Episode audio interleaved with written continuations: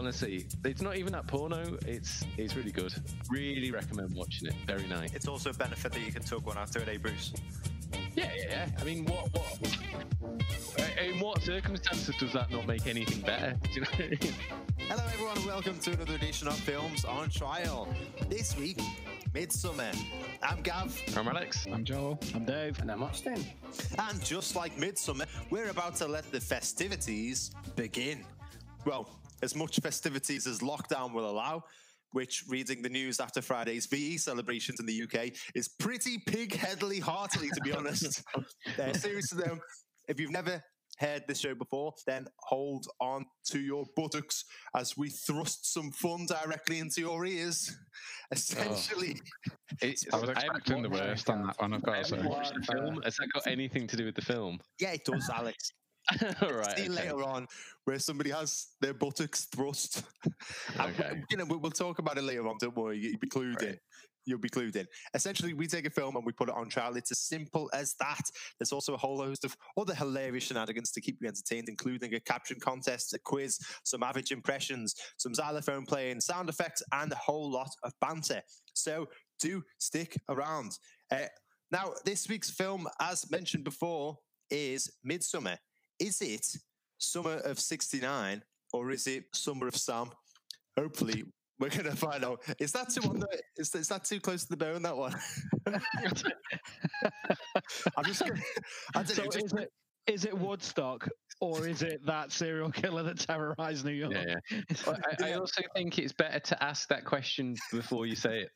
Well, it's Or you could interesting. have gone for summer of 69 or summer of 2020, because oh, well done. Uh, so, just to say, this will be a very spoilerific episode. So, if you haven't seen Midsummer yet, check it out. well, hey, don't even start me yet, pal. Right? if you haven't seen Midsummer yet, it's available on Amazon Prime for free if you have an Amazon Prime account, that is. Uh, or if not, I think it's about five ninety nine, which is two pounds cheaper than getting Amazon Prime. So you may as well just get Amazon Prime in the first place.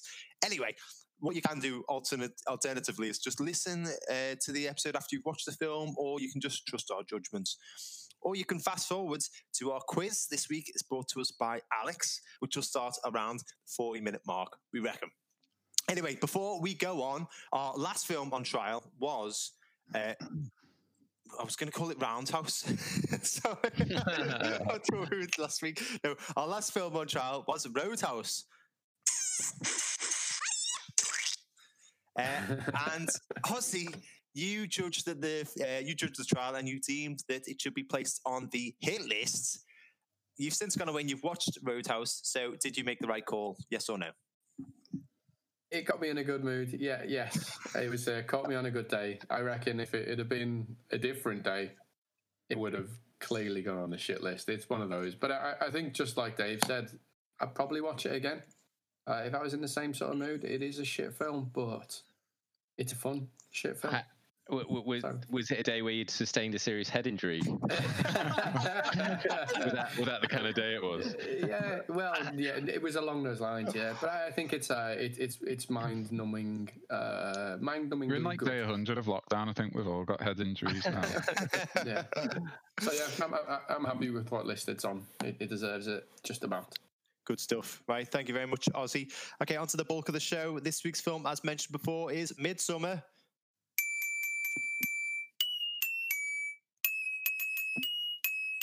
Fuck it. What was What was, what was you that meant to you be? went out so fast on it as That was that summer of '69. yeah, it was. It was summer of Ah. 69. Well, supposedly, anyway. It was quite quiet and uh, wrong. So, yeah. Anyway, right, quickly skimming over that, moving on. Um, this uh, week's film was picked out of the hat at random, and it was recommended to us by our very own Joel, who said, and I quote, I'd like to put Midsummer on trial just to shit all over Gav's favourite film of 2019. Uh, anyway, word said. to be honest. Anyway, all of the roles have also been picked out of the hat at random. So, in defense and trying to get this film placed on the hit list will be Ozzy and me.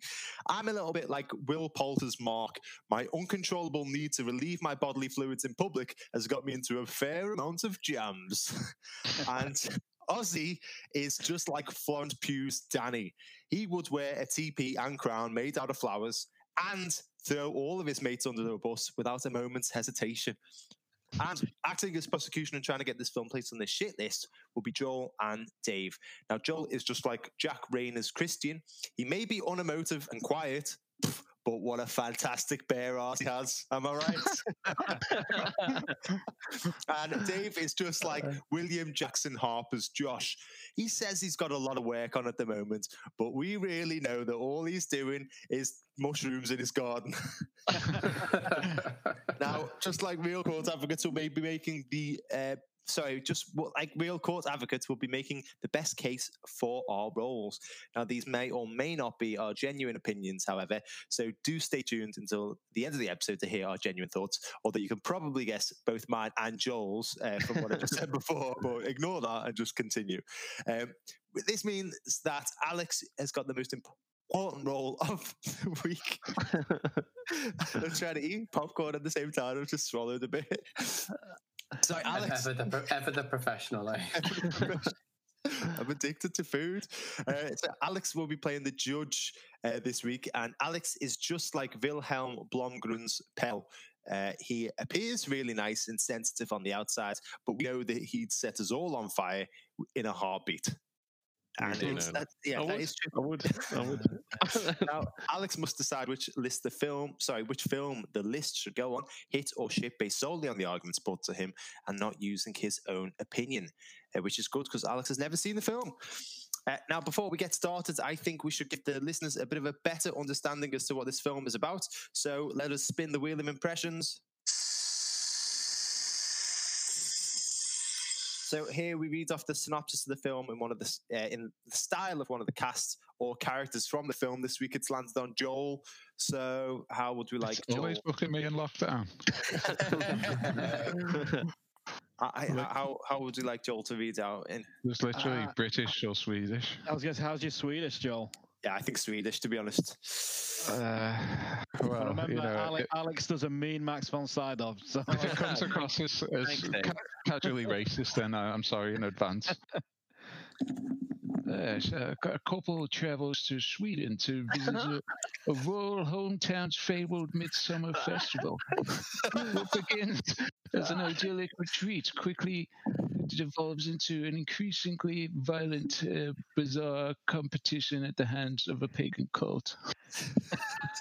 Uh, man, I've been to Stockholm, and that was Spot on, yeah. honestly, I, man. I was actually genuinely having flashbacks to Sven Goran Eriksson there. So you know, you know what was going through my head when I was reading that was that interview with uh, Steve McClaren when he, Yeah. he suddenly turns Dutch for like one interview.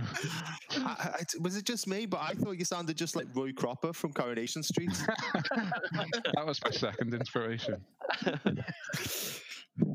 Okay, yeah. Without further hesitation, Alex, would you like to please kick off proceedings? Yeah, I'm looking forward to this one. I know there's quite a lot of rivalry in between uh, Joel and Gav on this one. I'm going to put it onto prosecution first because I feel like uh, Joel, you know, you've you've sort of picked this film to be to be on trial, and I'm going to let you have first go at him. I mean, the film. You're a little bastard, you know. okay, well, um, y- No. you know, I'll be the first to admit I'm not like a, a horror advocate. You know, I haven't seen too many horror films, but what I have seen in this is something that I've seen many times before. It's just in a different skin. Um, so I think what will, Gav will say something along the lines of, you know, it's beautifully shot, which it is, and you know, it's set in, it's basically set in uh, this Swedish uh, vista. It's like a kind of, I suppose you'd call them a cult, and um, it, it basically revolves around that. There's like a group of friends that go. Uh, they're invited uh, to Sweden by their friend, and they basically go and spend some time with this cult. Uh, so when they get there, they kind of start doing drugs almost immediately. Uh, and then they have this, the cult have this uh, little ceremony where I think you reach the age of 72, you you kill yourself. That's part of like being in the cult. So the way to kill themselves is they go to this cliff and they kind of just, you know, jump off essentially. But the first person that you see witness it um the the i think it's a woman she like kind of dives headfirst, and you you literally see her like head just hit the ground and just fucking explode in gore. And then the next person that instantly does it is like an old man and he just walks off the edge you know he doesn't he doesn't make any attempt to like kill himself he just walks off the edge. So he hits the ground obviously legs first and his legs just crumple and like I, again it's gore. And then there's this like itchy and scratchy moment where somebody just pulls out this big sledgehammer because if you don't die, you get a, you get sledgehammered in the face. Um, so one of the cult members just instantly finishes him off, and again, very graphic close-up shot of a cult member finishing this old 72 year old man with a uh, itchy scratchy type sledgehammer and they're just like bashing his brains in uh, you know very very graphic as i say. So i mean just think about that for a second. You know you and your mates have been invited to lovely Sweden and you arrive there and that shit happens in front of you, what would you do? I mean, it doesn't take a fucking genius. You would say, I don't care if that is my dad who's invited me. I'm fucking getting off here. I'm, I'm not hanging around any longer whatsoever. And this is one of the biggest gripes in my entire in the entire film for me. It's just stupidity all the way through it stupidity, which they try and uh, kind of take your mind off by the constant gore. Everybody dies in extremely gory ways. Uh, you know, I just I just mentioned those two, which are probably some of the goriest in in the film. But then there's just loads of other really really strange decisions. Uh, like for example, one of the uh, group of friends goes missing, uh, and they all say that he's gone off with a girl. Uh, but he's missing for days, and not one of them goes, Well, you know, um, maybe we should start panicking a bit here. And it, it's one of those situations where one by one by one by one, they all go missing. And they all just hang around, they stick around till the end. And of course, it's all gone to shit. This suicide cult, well, I don't even know what you'd call them. This cult, uh, basically, to, I think, rid themselves of evil, they have to sacrifice I think nine humans or something like that. Um, and then the uh, Florence Pugh, who plays Danny at the end, she is kind of taken uh, upon. She's kind of taken upon them, and she's uh, basically, uh, for some reason, at the end, she's. I don't know what you'd call it. She has like a mental breakdown, is the only way I would describe it. But she's happy that all her friends are dead. Like she's basically made like the May girl type of thing. And all of her friends have died. And at the end, the end scene is her smiling. And you know, that that's essentially the plot in a nutshell. They go to Sweden. Uh, they hang around, watch themselves get killed one by one by one in extremely graphic ways, and then at the end, the main character is happy that all the mates are dead. I've just summarised the plot for you. All right, thank you very much. All right, uh, Gav, I'm going to let you jump in on this one first. Uh, can I push in first? This is go on, the, go on, Ozzy. Joel's summary of the plot is exactly what I thought the lads' holidays were going to be. Actually, it was going to be us and, us and all of our mates, all ten of us, twelve of us, and I figured that you guys would all die. I'd watch it, and then I'd go home happy. and be happy at the end. And unfortunately, I've, I've had to do this four or five times now, and not once has that come true. You got to start it, Ozzy. You got to start it. In, in, a way, Winston did get burned alive. Okay. Uh, sorry, go on, go. So no, no, you know, Joel, Joel's saying that it's the stu- character the character's just stupid all the way through it. You know, there's there's no real sense to it. Um, you know, he's saying that there's a good setting to it. It's well shot, but the stupidity of everyone and what they're doing doesn't make any sense. You wouldn't act like that, really. And the potholes are too big that they're trying to cover with gore. Why is that not true, Gav? Right. Firstly, Joel has massively glossed over the story, uh, so he didn't even cover the the beginning bit and the reason to why the characters are actually there. So the film starts off with Florence Pugh's Danny, who uh, try she's trying frantically to get in contact with her parents, and as after her sister sends her a really worrying email, Anyway, her unsympathetic boyfriend Christian, uh, played by Jack Reynor, as I said before, who we are shown wants to break up with her. He's he's really unsympathetic. He, he tries to convince her that she's catastrophizing, but it is soon revealed that her sister has carried out this gruesome murder suicides on both her and her parents. And now this all happens before the credits even roll, so it's very shocking from the start. Uh, a grief-stricken Danny is begrudgingly invited on a trip uh, by Christian and his grad student friends Mark and Josh to visit their exchange student friend Pelle's commune in Sweden to celebrate the annual pagan festival of Midsummer. Once they arrive, a series of creepy and shocking rituals take place, and Danny and Christian's relationship strains even further, and people start disappearing.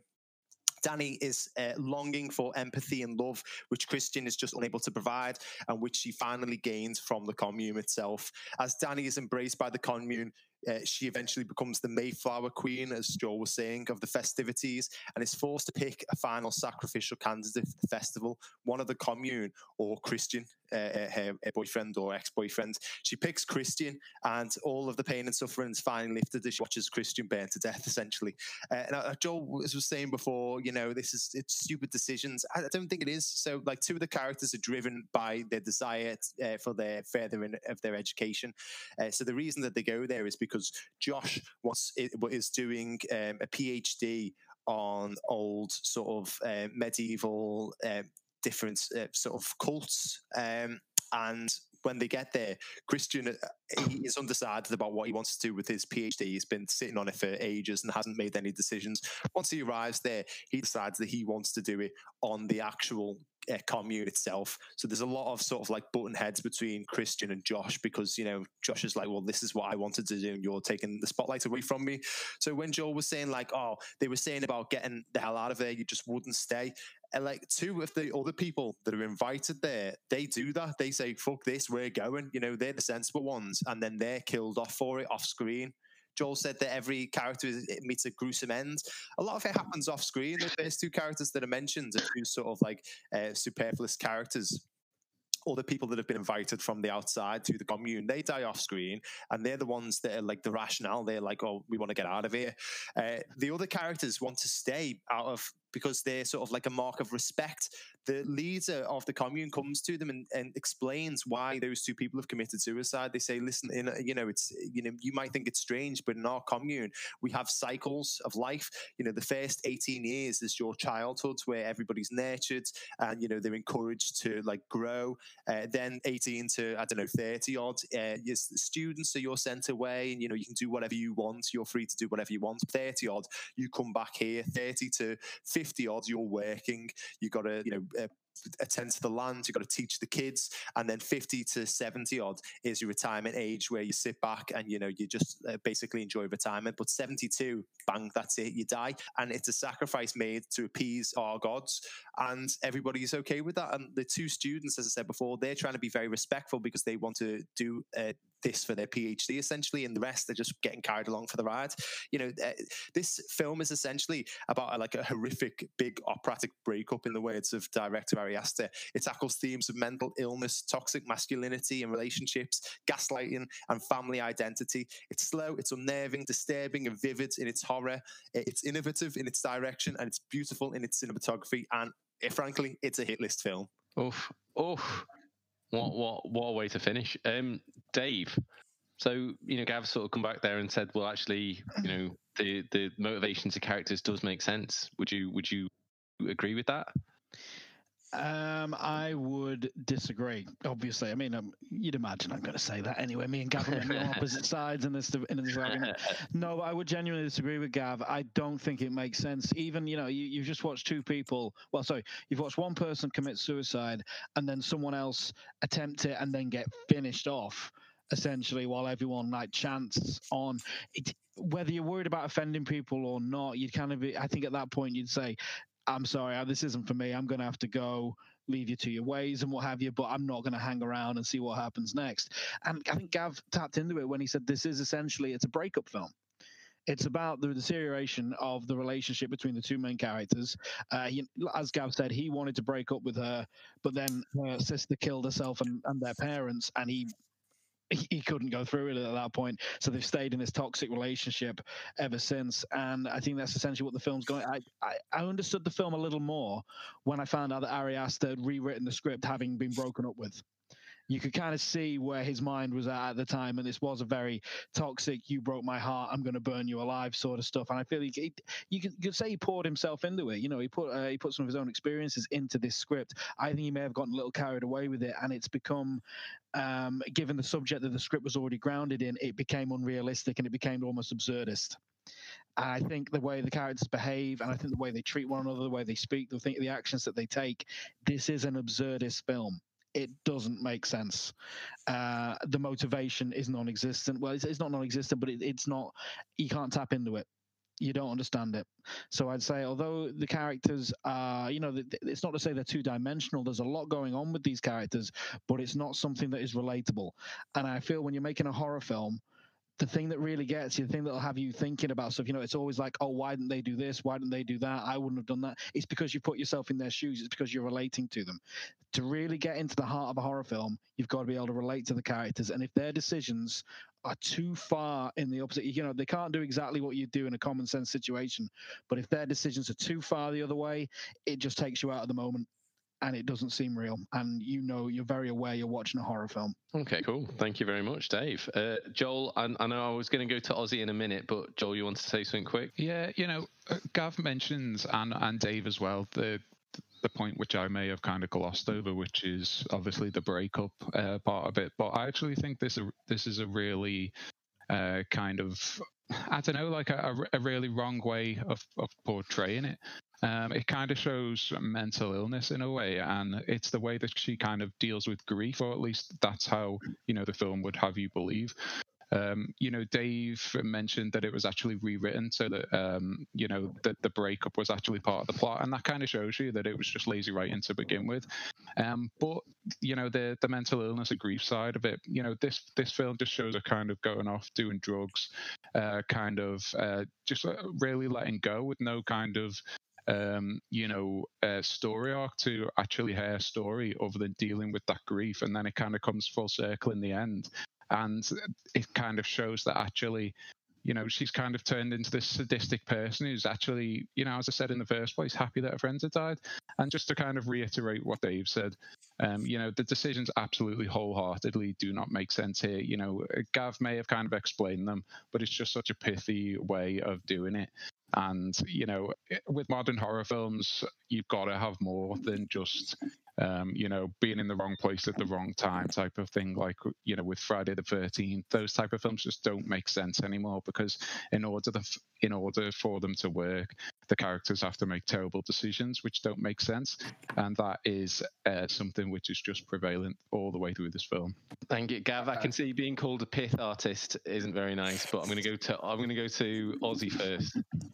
I, I just want to uh, back up quite a lot of what Gav, Gav said there. Actually, is that I felt that um, like I can understand where Joel's coming from. If you're gonna strip it right down to just that, that simple simple summary, then yeah, you can quite easily argue that that the decisions is uh, uh stupid. But you've got to look at the character motivations from the start. So when you see um, see Danny, that first bit, she's just had an absolute trauma. So and and then the, you switch over and you see uh, Christian's his name, isn't it? It's, uh, yeah. He's you know he's there with his mates, you know, and he's he's t- trying to ignore her. He wants to break up with her. All his mates are saying, "Listen, you've been trying to get out of this relationship for ages. Come on holiday with us. Let's go. We're going to do this. It's going to be great. Just you know, just bin her off." Eventually, he answers it. She's had the trauma. I'll break up with her because like literally her parents had just died, so he sticks with her. She invites herself to the holiday because that's going to be good for her. And then, um, and so that's the first decision. Everyone's come on this holiday now. Two of the guys to do a PhD, get their get their education, and you know what? And I think people do that if you're a student, if you're that level of, you know, you've got n- nothing else. I, th- I think it's um, you've got to put yourself back into the uh, back into the mindset of what these characters would be in order to understand the decision. So then you go, you're on this cool holiday, you rock up, everyone's beautiful. Also, you've got your education. You think, you know what, this is going to be great. I'm going to have a boss time here. Everyone is beautiful, and I'm learning stuff. You know, I'm going to have a great PhD because no one's ever done this before. Then when you get to the, uh, you see the deaths. It's like fuck. Yeah, I from a visual point perspective, it's like I was not expecting that. And then it's explained, and you think, you know what, shit. If I, if this was me doing a research project, this is fucking gold. Like literally, of course you're going to stick around because this is absolute gold. Imagine being able to write about this. No one's going to do that, so that'll be that's why you stick around for that. And then the people who get off, they disappear. You're not going to question it again because I would understand that my mates might think this is this is fucked up. So I'm not going to care about where they've got to until later when you find the bodies. I hope that's So, not true, know, I Ozzy. think it's If quite- we all go think quite- disappear and you're like, yeah, fuck them. Text me or let me know, but fuck them. I, I, I if think we it's said quite well explained. We're going to leave. Like, if we said, Yeah. oh, we're, we've had enough of this, we're going to leave. And then Yeah. you didn't see us, you'd just think, oh, they've left because they said they were going to leave. So, so I think it's quite well explained, and, and it's kind of a, a it's, a it's a moot point really to talk about the motivations and the the, the silly decisions being made. I, I think that the big thing to take out to that really struck me is like uh, Dave said, is that it's a take on on on the breakup. You know, it's actually Danny's the main character in this, and it's it's a real. It it, it, get well by the time you get to the end, and this thing where Joel's saying she looks at over at the. Uh, a Christian dying. It's like fuck. I understand the film now. This is actually her. You know, it's a take on mental illness, mate. It's it, and it's a it's a really bold film to do it that way because I, I didn't think it was particularly scary, and there, there are times where it's kind of maybe you'll laugh a little bit, but I don't think you'll laugh because it's funny. you'll laugh because I don't really know what to do in this situation. You know, it's not it's not like a it's not a scary scary horror film. It's a very weird horror film. Uh, and, and I can't think of, of, of another film that's like that. I don't have a broad enough, you know, horror film vocabulary to, to, to liken it to something, but it's it's Poltergeist. creepy. It- it's, it's a, so it, it's a bit, it you know, it's it's odd. Um, but but yeah, my take on it was that it's uh, it- it's a really dark look at uh, at the mental, you know, the mental health of Danny. Essentially, she gets to the end, and like Gav says, you know, everyone's gone. That's a new a new start for her. She's been embraced into this cult. They're taking her on. She's the big girl now. She's got a family again to mm-hmm. live to, you know, until she's seventy two. Then she can jump off the cliff. But Yeah. she's got she's got a family to that mm. point, and and it's only at the very last scene where you really grasp that. You know, I think that was for me anyway. Maybe other people pick it up earlier, but it was that very final smile while she's watching the TV like up in flames. Do you think, fuck, that hmm. was pretty well done. So Okay, cool. Thank you, uh, Gav. You've been wanting to say something for a while. I just- it's I- better I funny now, mate. If you had your finger up in the air this entire time. Honestly, my arm is killing me from the amount of. Uh, anyway, right. Um, yeah, no, I've- I've just got. To, I need to report several things, but I wanted to talk about like the themes, uh, specifically uh, the mental health uh, issues in the film. But like to just to report a few things.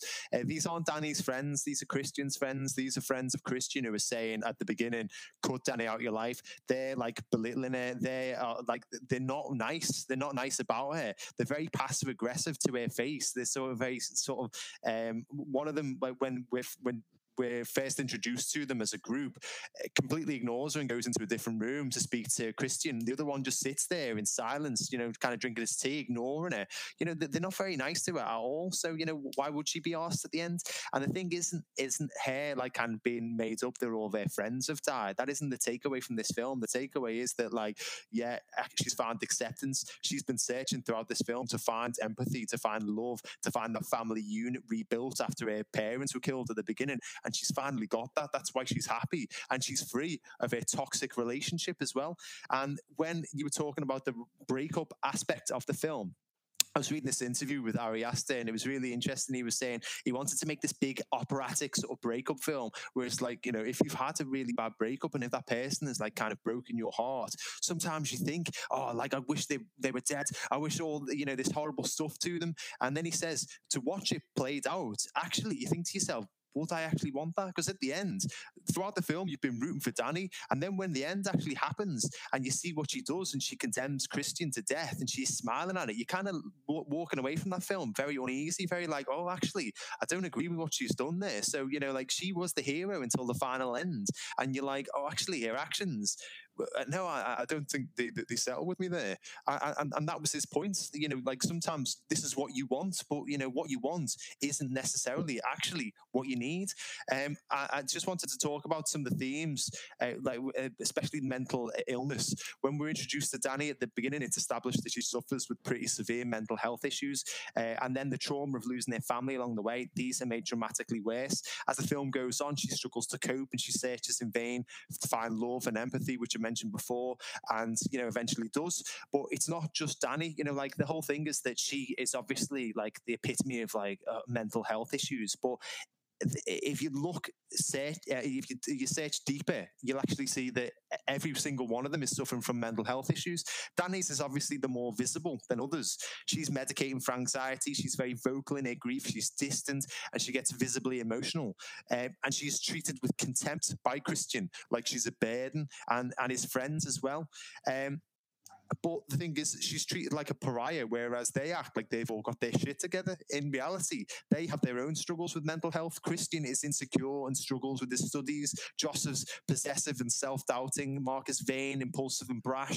You know, they, they uh, also think that the community, this commune, is odd and they snigger and even recoil at some of the rituals. But at the end, the community, however odd it may be, accepts Dani for who she is and are able to offer her the sense of family that she needed and that Christian and his friends couldn't provide. And at the beginning, uh, Christian's friends treat her with a lack of empathy throughout. And the irony is that they are treated with the same lack of empathy by the community later on when they all meet their individual demises. But like okay. I also wanted to say about like toxic masculinity and gaslighting as well. You know, this film highlights that from the very beginning, this isn't a very healthy relationship. Every male character is a different aspect of toxic masculinity, like selfish, unsympathetic, unemotive and Christian, arrogant and brash with Josh, you know, and, and when we're talking about gaslighting, Christian is seeing gaslighting Dani throughout the entire film. You know, from the very beginning, he's trying to brush off her sister. Um, uh, you know, the, the, fear that she's experiencing at the beginning, telling Dani that you know she's catastrophizing, and she, oh, you always jump to conclusions. Then it turns out to be right, uh, and then later on, he has forgotten to tell Dani that he was going to Sweden, and then he blames her for not picking up on the messages. He said, "Oh, well, you should have known." You know, uh, he's constantly hot and cold when they get to the commune as well. You know, it's just a very unhealthy relationship. And then finally, the theme about family as well. She loses her family at the beginning and is eventually sucked into the commune by its false promise of family and comfort. She is gradually enticed by them because her normal world is completely shattered. And this commune, no matter how bizarre it is, as Joel said before, it may like it, it's actually more appealing than the alternative of her world outside and that's what she needs at that time no matter how like animalistic or like unhealthy or horrific it may be that is what she needs and she gets it and she's happy okay thank you very much uh, right i feel like themes I've got a lot about themes and I've got a lot about like character motivation. So I'm I'm set on themes. I've, I've you know I've, i feel like we've we've covered that. But it's a horror film. So Dave, I was hoping you could you know how does this fare as an actual just a horror film? What are the scares like? Is it unnerving? What what sort of what, what sort of horror is this we're watching? It's I'd say psychological um, horror film, and that's what it sets out to be anyway from the uh, from the offset. What it actually becomes is it becomes more of a slasher. Like I said, uh, Joel's mentioned the gore that um, this this goes into, and it, it doesn't pull its punches.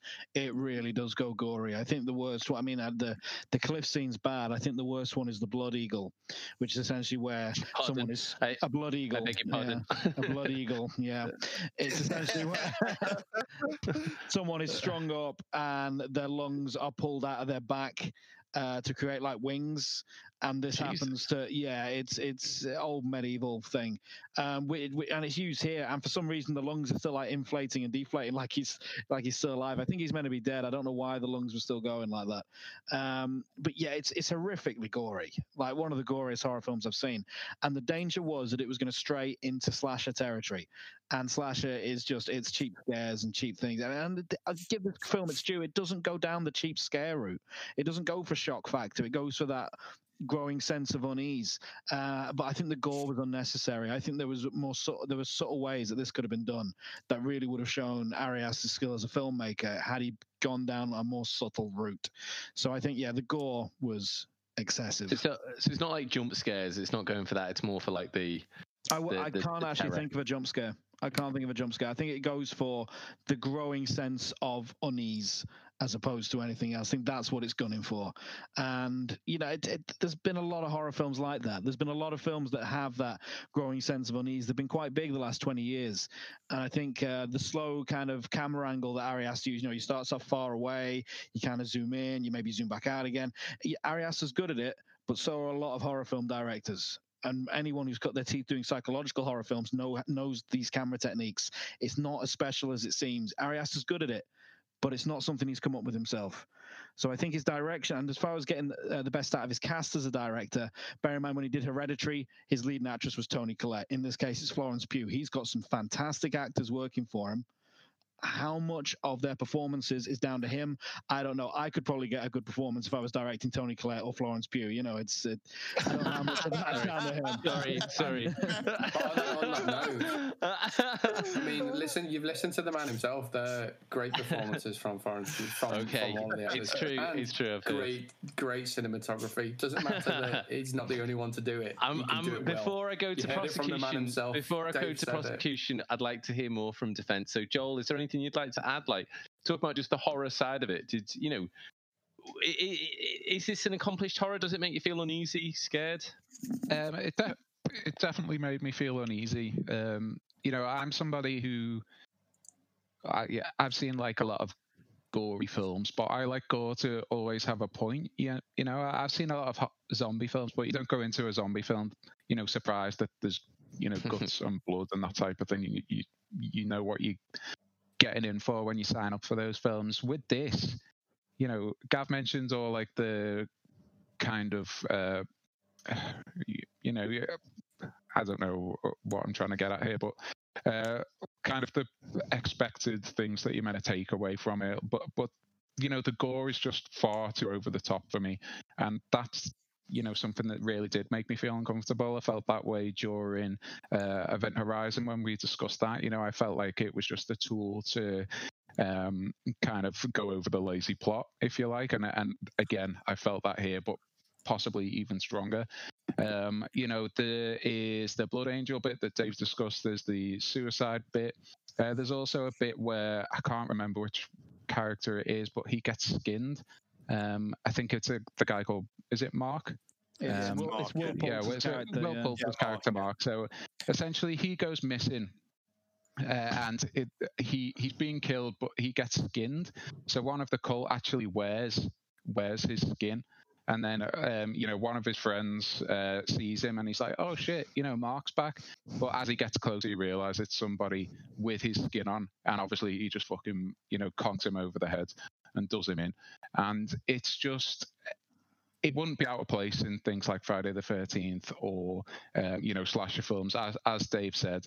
And it, it, it goes so far beyond into the ridiculous category that whatever kind of good plot points and all the things that Gav may have described in terms of the beautiful things that it may be trying to portray are just completely lost because of the amount of gore and things like that in here. It's just you know, it, it, it, just turns up the senses like to, to 90, and that's the only thing that you can focus on. Right. Very quick thing, Dave, before I hand it over to the defense. Yeah, I just wanted to add in reference to what Joel was talking about with the skinning of Will Poulter. This is one of the few films where a character's been skinned, and I can say I saw it coming because he's uh, the the kids. The kids are singing in this pagan cult. They're singing a song and like, oh, what what game are they playing? Oh, it's called Skin the Fool and then Will Poulter goes and urinates on a, a sacred tree, and it's just it, from the as soon as he went missing, you know full well he's been skinned.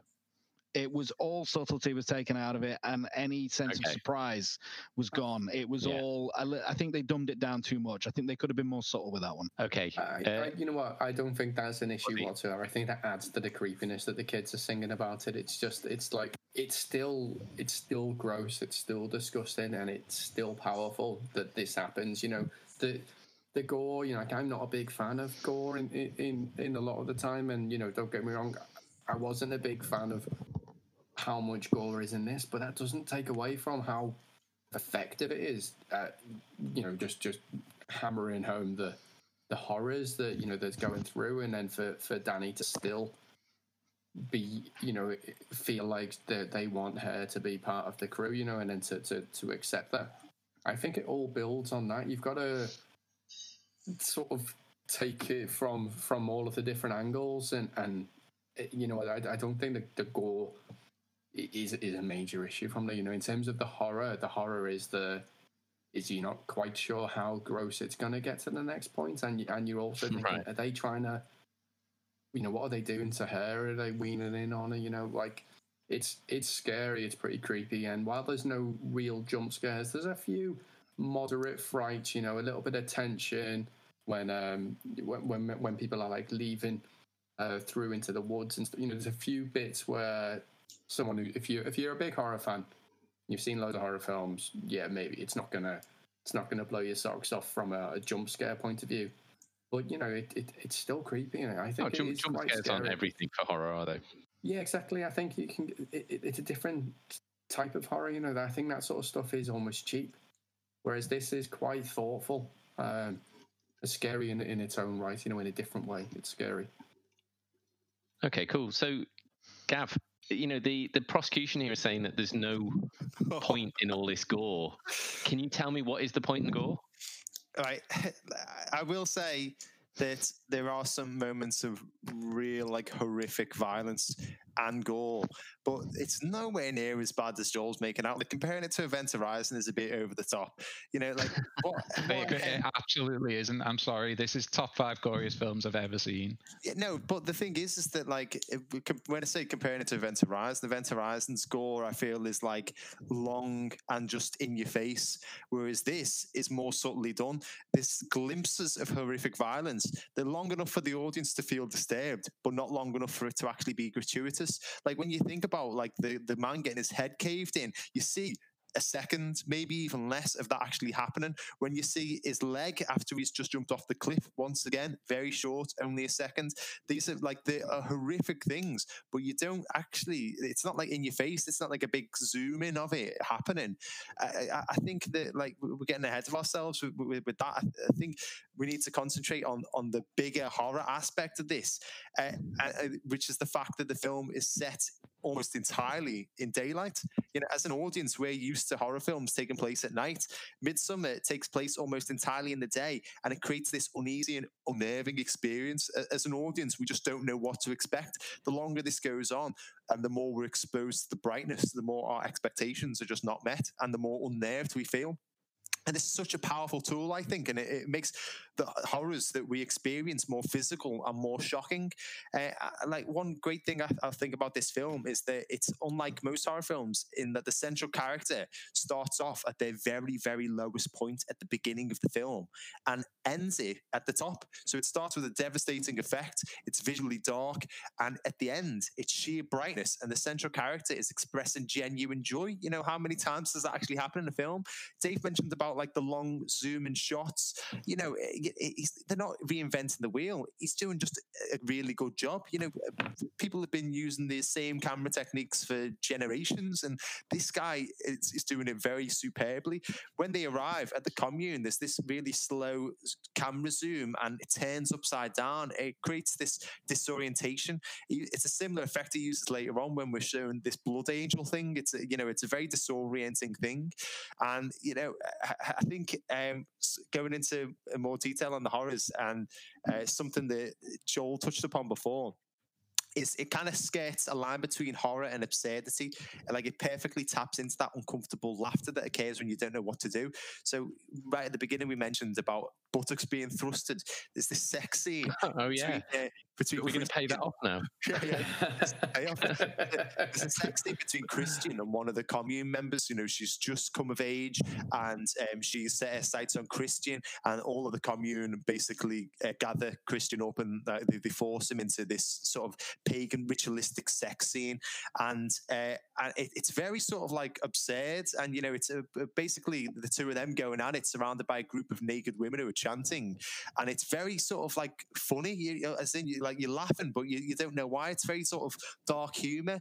Um, I, you know, I, it's it's unnerving. But I read an interview with Jack Reynor, who plays Christian, and he mentioned that you don't really see these sorts of ritualistic sex scenes happening to male characters in these types of films, and that it flips the dynamic on its head. And he also mentioned like the sheer vulnerability that the character felt at that moment.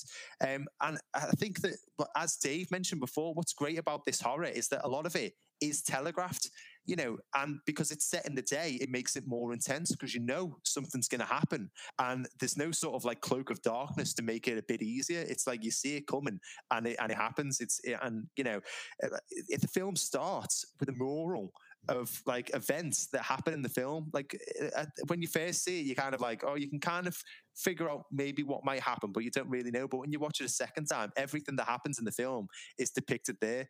What like uh, there's a scene earlier on when they're talking about going to Sweden, and Mark's character says to Christian, "You need to go to Sweden and impregnate a Swedish girl." You know, like all, all of these things are, are, are telegraphed when they stay in the commune. They're in a hut, and the hut is decorated with all these paintings of the, the rituals that eventually happen. If you look on the walls, there's the suicides of the 72 year olds. There's also um, a, a, mural there of uh, the girl coming of age and finding the man, and then the man eventually dying. You know, all of this is just plastered throughout.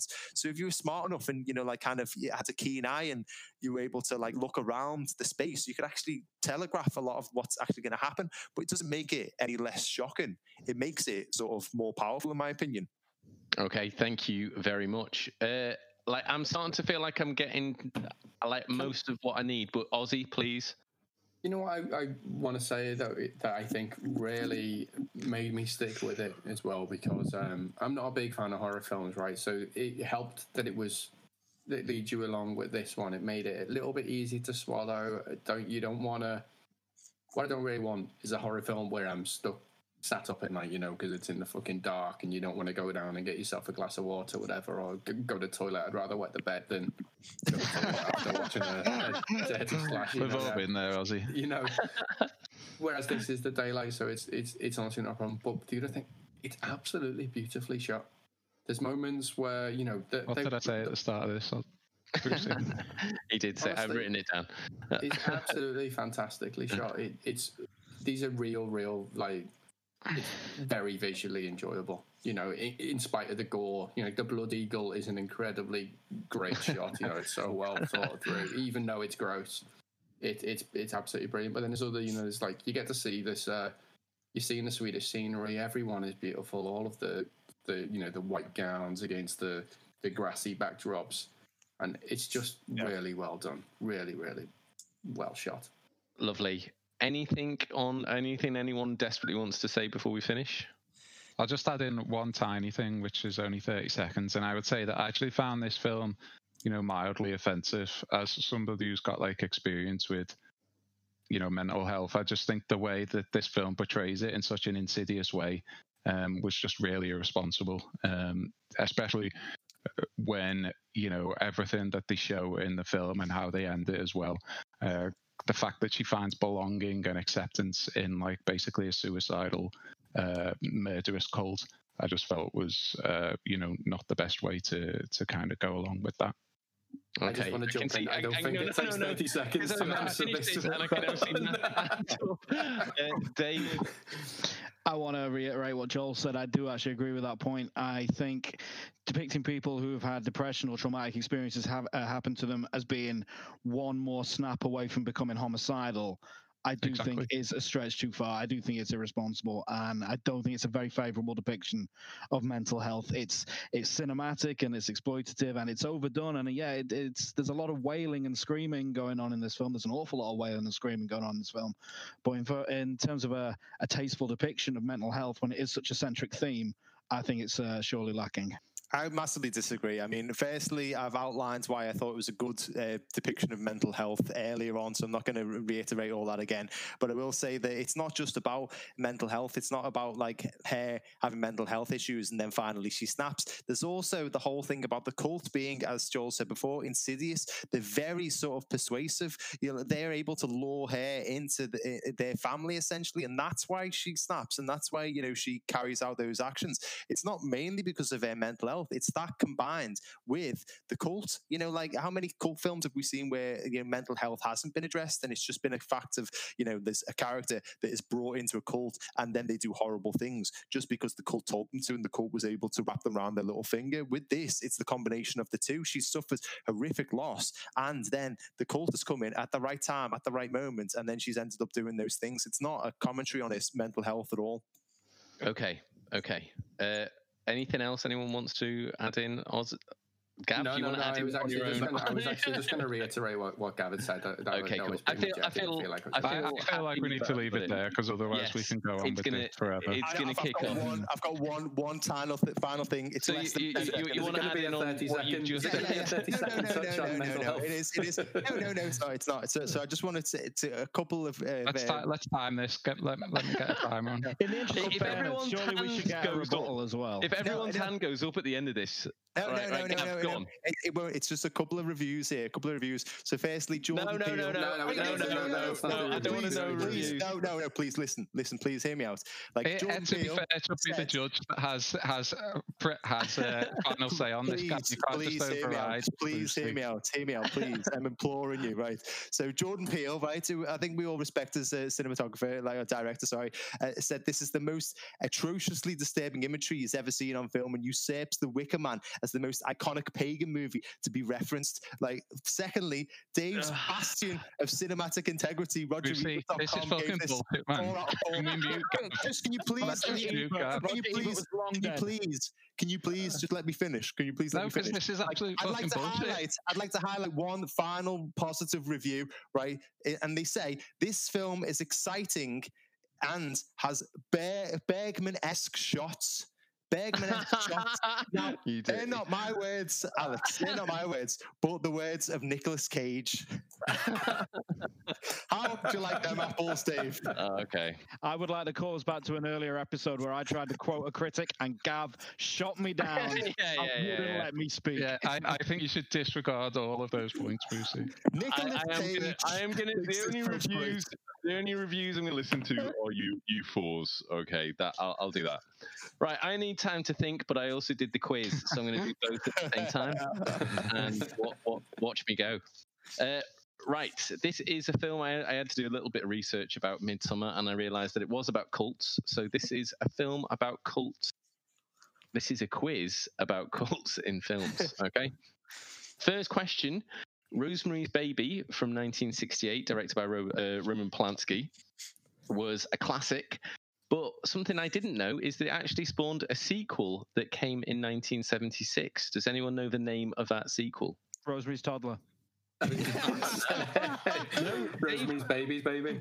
It, these are all better titles. Oh, These no, are all I know. better titles. No, no, we, we, uh, we did this. Uh, this is a question we, we had ages ago. We were talking about.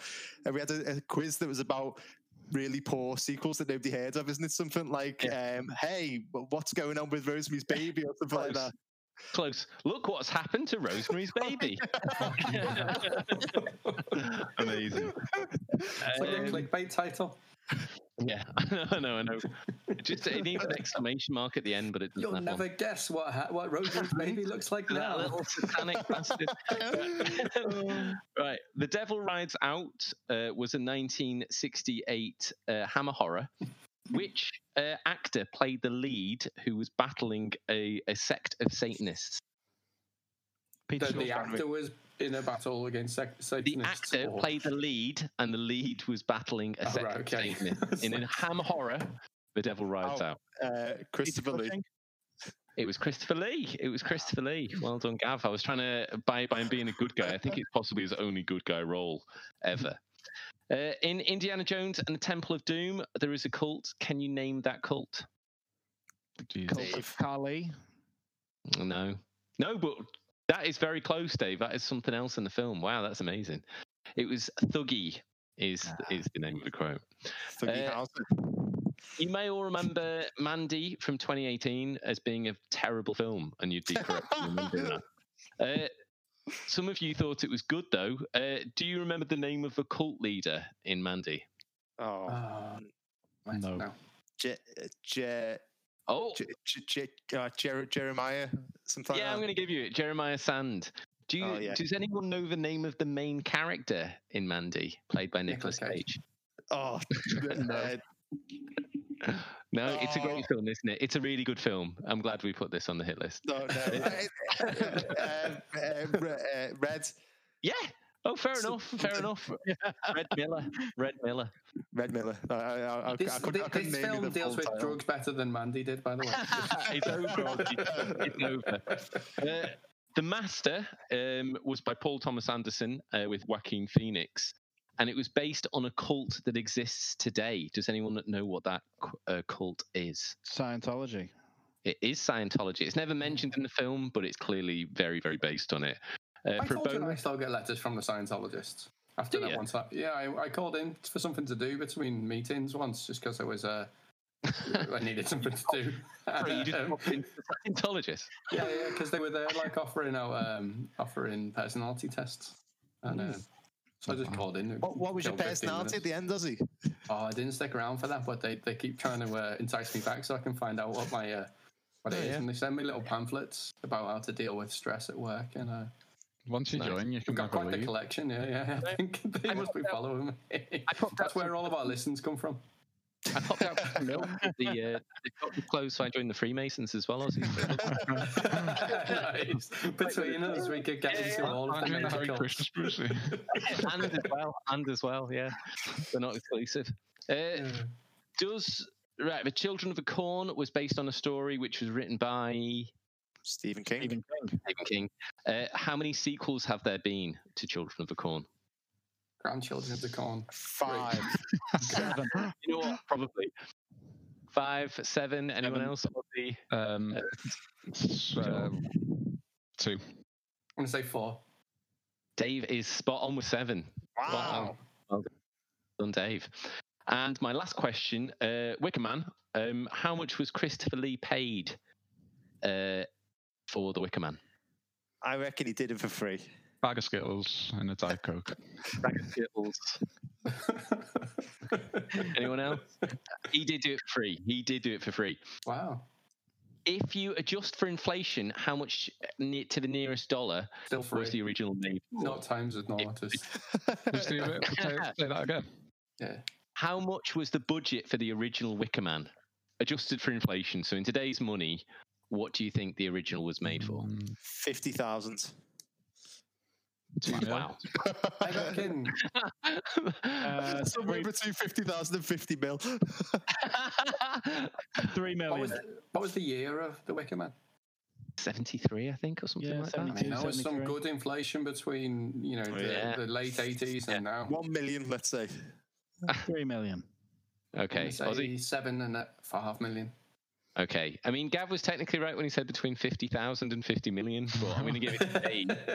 He spot on 3 million. Oh, wow. And my last- the very seems like last bit, nothing. Uh, what was the remake made for with Chris uh, Nicolas Cage? I think it's on 3.7 or 2.7 on IMDb. Oh, what was that's the one I bit thought we were talking about. What was made for? Yeah, what was the budget of that one? 3 million for the Oh, original. okay. Uh, I reckon Um, probably three million just for the bees. Forty-two million. And Gav, are you Um, Googling it on your phone? no, looks 8 like million. I am going to give it to million. Dave again. Wh- It was 40 million. Well done. Wow. I'm going to give that quiz Money well Today. spent. Well done, well done, man. Well done. Uh, okay. Um, like a lot of passionate feelings on this one, so it's as always quite hard to make a judgment without losing a friend. It feels so. Do Luckily, we, we're not near you, so do wish me luck on this one, guys. Um, I I I, I get that it does seem like there's quite a lot of stupidity, um, but as always in horror, I'm always kind of ready to to give that to a certain extent because it, I feel like sometimes the plot requires stupidity in in horror films. Uh, it does seem like there's quite a lot of stupidity, but I do feel like uh, you know there was quite a lot of interesting stuff in the film that sort of made up for that. There does seem like there's massive big themes in it, like about the the grief and the mental illness and the breakup and the trauma that people go through, and um, yeah, that that did interest me, I have to say, and it did make me think, well, maybe that would make you forget a little bit about the stupidity of, of people. I'm definitely convinced that there's too much gore in this film. It, does sound like there's there's way too much. Um, uh, but it did. I, I was a bit convinced by the defense when they said that, you know, it's set in the daylight, and so that did make me think, well, maybe that's why there's so much gore because it's almost like you, you just see everything, and it seemed like the actual, um, the tension in the film came from the gore. Like you were waiting for that next bit. So so I was kind of convinced, even though I still do think that there's too much. Um, the, the last point was the trickiest point to think about, to be honest, about the mental health.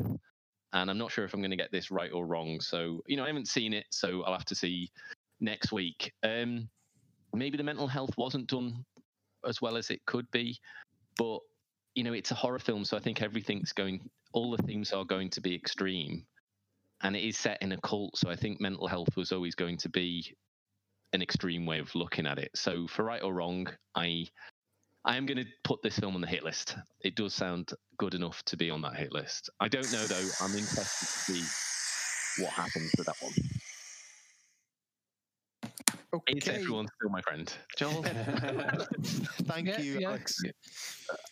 Like I, I um, you know, I, I obviously didn't hide my feelings, but just goes to show, you know, how something I can take from the film is completely different from from what Gav can take from the film, and I know that, you know, personally, you know, I'm not alone in in how I feel about it as well. So, um, I I obviously really didn't like it, and you know, I think part of that was because Gav said it was his film of 2019, and I went into it with such high high expectations because Gav's such you know a horror connoisseur, if you like, um, and, it, and it let me down a little bit in that respect. But you know, I can certainly see why why people would like it.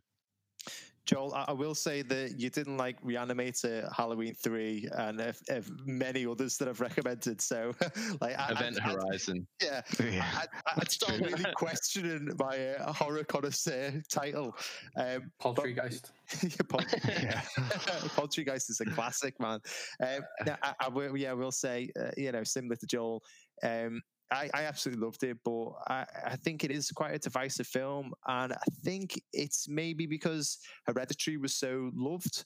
And uh, I think maybe people thought it was going to be, you know, a similar sort of uh, vibe to that. Uh, or, maybe people just assumed that it was going to be sort of balls to the wall horror and, you know, there were going to be lots of scary elements to it. And it wasn't that type of film at all. Um, but yeah, no, I, I really enjoyed it. Uh, you know, um, um, all the positives that I mentioned before. But obviously, like we didn't talk about the the set design, the costumes, the cinematography was just absolutely beautiful. You know, there's just so many positive aspects about this film for me. And uh, on top of it all was the performances, especially that of Florence Pugh. I thought was absolutely fantastic in this film. Um, so yeah, that on top of everything that else that I mentioned before made this, as I said earlier, my film of 2019. Two thumbs up. so uh, yeah, uh, Dave, what did you think? would Be interesting. Um, I didn't lie about any of my opinions on it. Everything I said, I, I do agree with, but it does pale in comparison when you look at all that the film has going for it. There is a lot of good stuff here. There are flaws in it. I, I don't like the depiction of mental health, if I'm being perfectly honest, and I do think they went a little too far with the gore, but. There is a lot of good going on in this film. There is a lot to praise it for. And I think when you weigh everything up against one another, it's a flawed film, but it's very good. Uh, I'd watch it again for sure. Confusing film. Um, I wouldn't go as far to say it's my film of 2019, but it it's good. It's a it's a solid entry from Ari Aster here for sure. Would you say it was top 2019 films of 2019? Top 2019 films, just about. I would say yeah, it's in the top 2019 films of 2019. okay, and uh, Ozzy? I uh, I was dreading watching this film. To be honest with you, not a big fan of horror films, and I put it off and put it off and put it off, and eventually I watched it last night, and um, I, I'm really glad I did. I was, uh, really enjoyed it. It was uh, it wasn't what I was expecting it to be. It was um, I'm glad it was in the daylight, um, but genuinely it was. Uh, I think it looks beautiful. It, I thought it was a- good story. Like I just I really liked it. I you know, I'd be I'd be keen to maybe go and look into Hereditary and um, and some of the other films which it's been likened to when I was reading up on it. To, to Hereditary's put in an the argument dark, together. Ozzy. What's that? Well, yeah, I, I, I, I grasp that that's massively, massively more scary than this. But um, Just just watch the trailer. Tells you everything you need to know. Oh yeah, do not watch the trailer. Yeah, But um, but no, I, I genuinely thought you were really well done. Um, I, I agree with a lot of the points uh, Dave and Joel made. You know, there's there's definitely an argument both ways on this. I'm glad. You know, it is a divisive film. I'm sure sure of that. But um, really glad I watched it. Enjoyed it. Yeah. Okay, uh, so yeah, look forward to that one, Alex. Um, uh, higher or lower than our previous film on trial, which was Roadhouse, which scored 39% on Rotten Oh. Midsommar and Roadhouse can sit, sit next to each other now on our hallowed, our hallowed hit list. Uh, Higher. uh, yeah, Gotta be uh, higher. Gotta yeah. It's very, it's very much higher. It's eighty three percent. Um, but once again, I put a poll up on Twitter over the weekend and asked our friends and followers which list Midsommar should be placed on. Uh, once, as You, said you actually put two polls up on Twitter. did I? Yeah. Oh well, I biffed it up. Uh, you know, that's probably me trying to multitask and obviously doing a very poor job of it. Well, one of the polls. hit list, one on the shit list, so it depends what poll you're going on. Well, this poll I'm looking at says 53%. I did think that, that we only had quite a low amount of people completing it. I think there was 17 people who completed it, and it said 53% said it should be on the hit list. Uh, so maybe that's probably because I put two polls up by accident. So if you add those two polls together, I think uh, 117% of people say that it should be on the hit list. Uh, so yeah. Um, anyway, uh, before we adjourn the case, it's time for a little caption contest. So here I take a screenshot of the film, put it on Twitter, and ask our friends and followers to provide a funny caption with the best one winning a frog-shaped chocolatey treat. Uh, so yeah, the scene is uh, Alex. I'll just show it to you here. It's Florence Pugh's Dani winning the Mayflower Queen, and she's adorned in a sort of f- flowery headdress and uh, I'd say cloak, Okay. but it's more like a teepee that she's wearing. And uh, yeah, you guys just got to say which one is the funniest. Comments starting with number one when your Pokemon levels up poorly.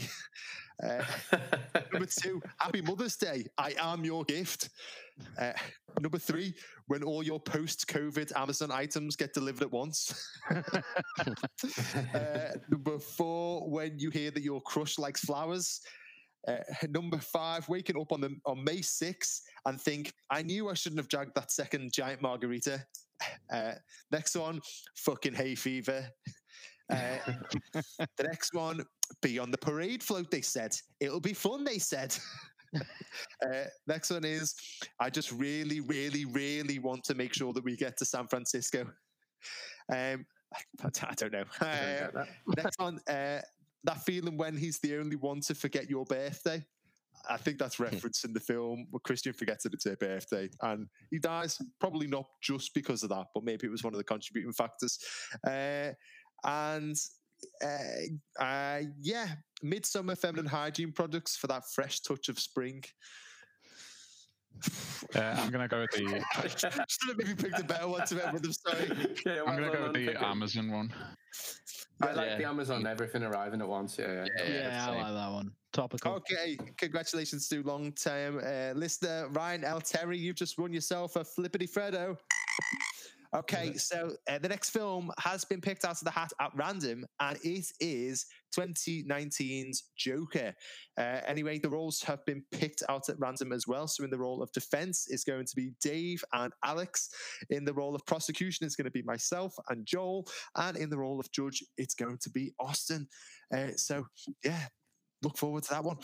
Uh, anyway, thank you very much to everybody who's listened to this episode. If you liked the episode, please remember to like, share, and subscribe. And why not leave us a lovely five star review on Amazon Podcasts? Uh, and just yeah, spread the warm love that is filmed on trial in as many years as possible. And remember to check out all of our social media at Film Trials for Twitter and Films on Trial for YouTube, Instagram, and Facebook. So that is it. Midsommar is a hit, and we will be directly in your ears next week with Joker. Goodbye.